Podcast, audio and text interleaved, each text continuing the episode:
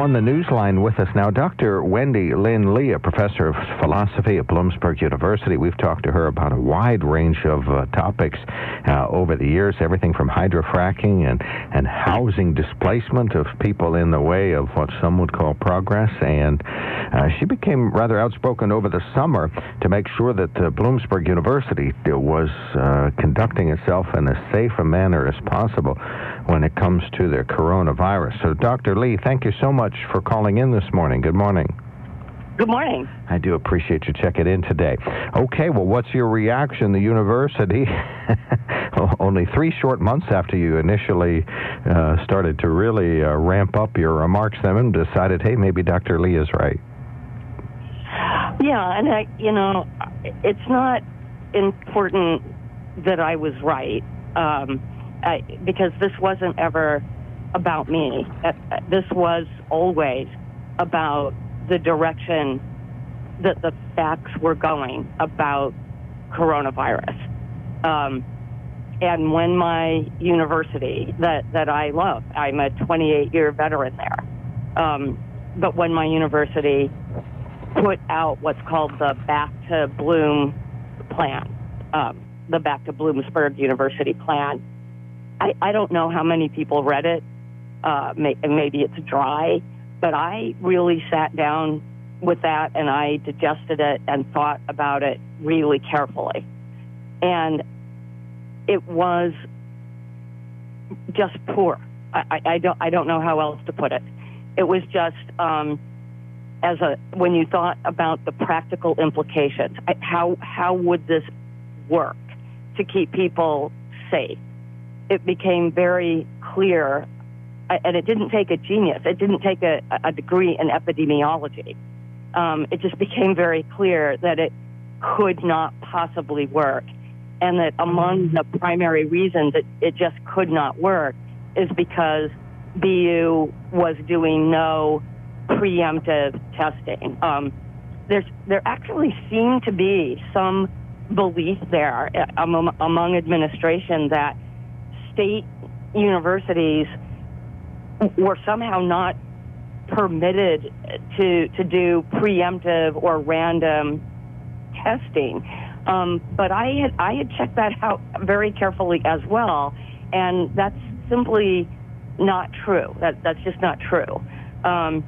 So it seems like this was a matter of expense and testing availability, to which my response was always going to be, well, if it is just too expensive, right, or the testing availability is just not what it needs to be in order to do at least random testing, right, the least expensive of the available choices, then we should not bring the students back. We should tell the faculty, I started screaming this way back in July, tell us all what we're going to do, that we're going to go online, and give the faculty who are doing the very best we can out here the time to really, really make our online courses as good as they can possibly be. No one thinks that online education is as good. There's no one out here who believes that.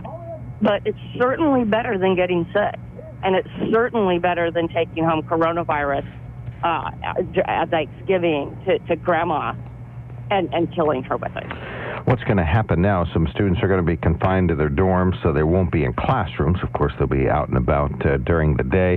The universities, the students have been fairly non-compliant with the social gathering aspects.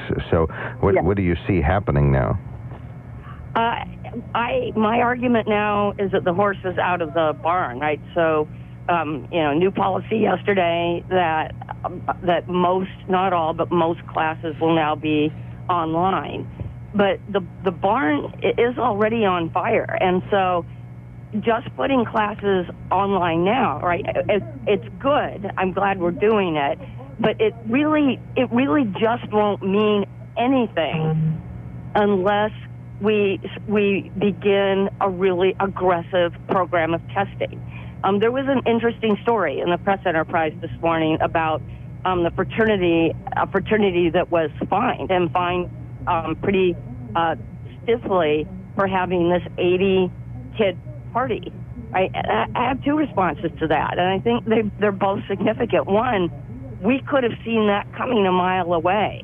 Right? Why we thought the kids were going to behave differently this year than previous years is just magical thinking.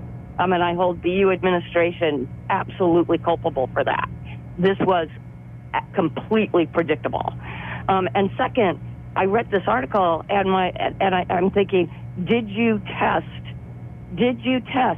the people who held that party, right? And are you going to try to contact trace if any of them come up positive? And I don't think they even have thought to do that. But it strikes me as absolutely obvious that, of course, you're going to test anyone that you knew went to that party, whether they have symptoms or not.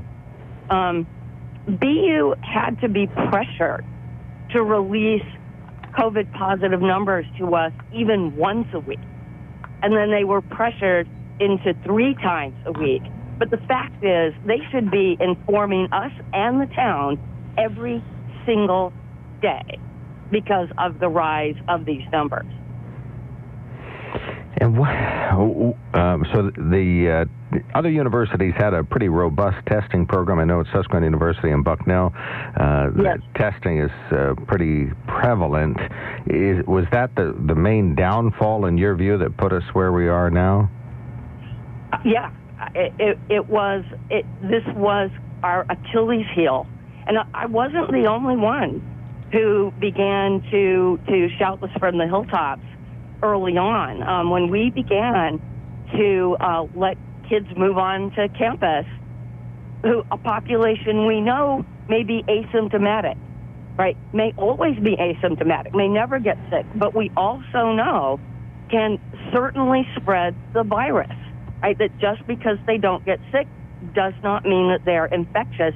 And this is a highly infectious virus with no really very good therapeutics out there yet and no vaccine, right? So that was, I think, an absolutely fatally wrong decision, right? Had we gone preemptive testing right from the beginning, it's hard to imagine that we would be where we are now, because where there's no testing, right, and except for the symptomatic, there's no contact tracing.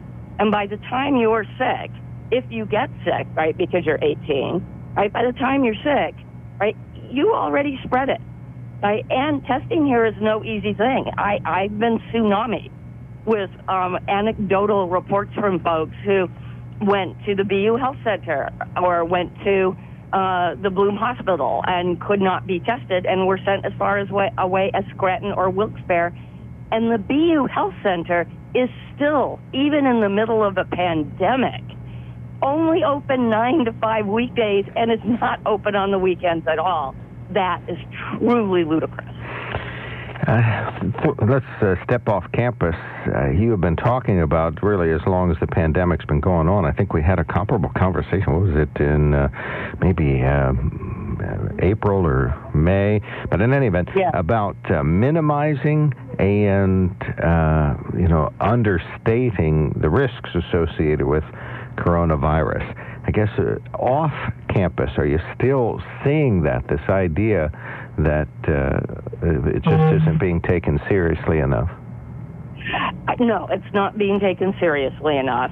And if I were going to back up in time a little bit, if BU knew we could not afford to do preemptive and random testing, we should simply have never brought the kids back at all.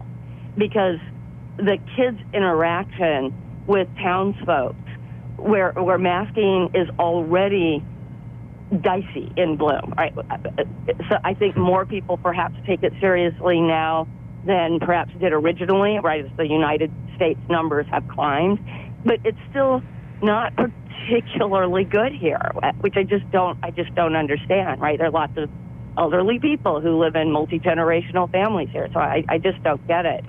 But, you know, now if we had made that decision and just not brought the kids back at all, right, that was the other half of our fatal decision, right? But now more than 7,000 some odd students live in the town. And our mayor was quoted as saying in our newspaper this morning that he wished classes had continued because then more of the kids would be on campus for longer periods of time during the day. I would argue that it's probably better to send the students home. But I say that very reluctantly because there's no, it's, the students will not be less infected if they are infected. Sending them home will not, you know, magically make them uninfected. And I am as concerned about their families, just like I'm concerned about the town and its families, right, as I am about theirs.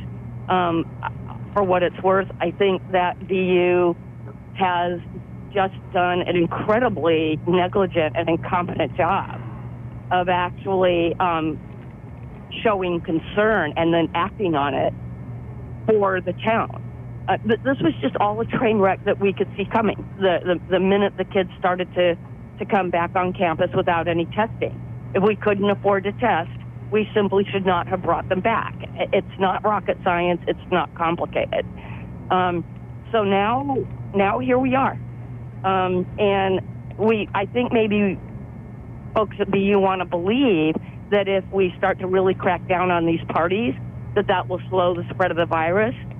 Maybe. I doubt it, right? I think that horse is really out of the barn, and there's so many parties going on. I don't think BU police can keep track of them all. And I'm sure that there were parties last night, and the numbers we're seeing right now aren't even the parties that have been here. There's a lapse because of the time that it takes for symptoms to develop and hence for people to get tested, and then the time it takes for the test to even come back. So I don't think we're even seeing the possible rise in cases that's actually attributable to the students being here. All we've seen so far is almost certainly just what they brought with them. So, yeah, plus the travel transition. The other universities have been talking about that. There are a number of pop-up cases. I think at Bucknell University, they talked about that travel transition. And, of course, the students got a spanking recently from the president for not wearing masks in town primarily, I guess. And for that, so many of the students did respond to that favorably. Okay, well, we're just about out of time. A minute or so left. I'll turn the mic over to you. What should we do is one of my favorite questions for you over the years. So please, what's a wise next step in your view? The wise next step that I think we are morally required to do is begin an aggressive program of random testing. Right? I mean, it'd be even better if we could test everyone at least every 2 days, but at a minimum, an aggressive program of random testing for anyone coming onto the campus.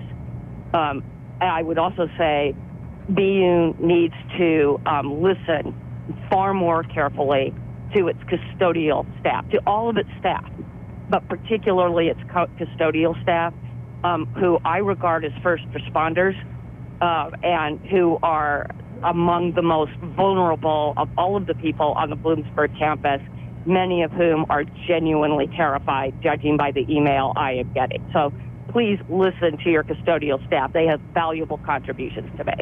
And then next, we should be told every day what the case count is. When President Hanna says that we're monitoring, with all due respect, President Hanna, is absolutely not sufficient. That's just counting. And we're just going to keep counting upwards if you don't do more to get this virus in check. Well, thank you so much for the information and your help, for checking in, and for your advocacy for this in the interest of safety. We're always grateful for your words and your input and your wisdom. So thank you so much, Dr. Lee. Thanks for calling in today. You bet. Have a good weekend. Thank you. Dr. Wendy Lynne Lee, professor of philosophy at Bloomsburg University.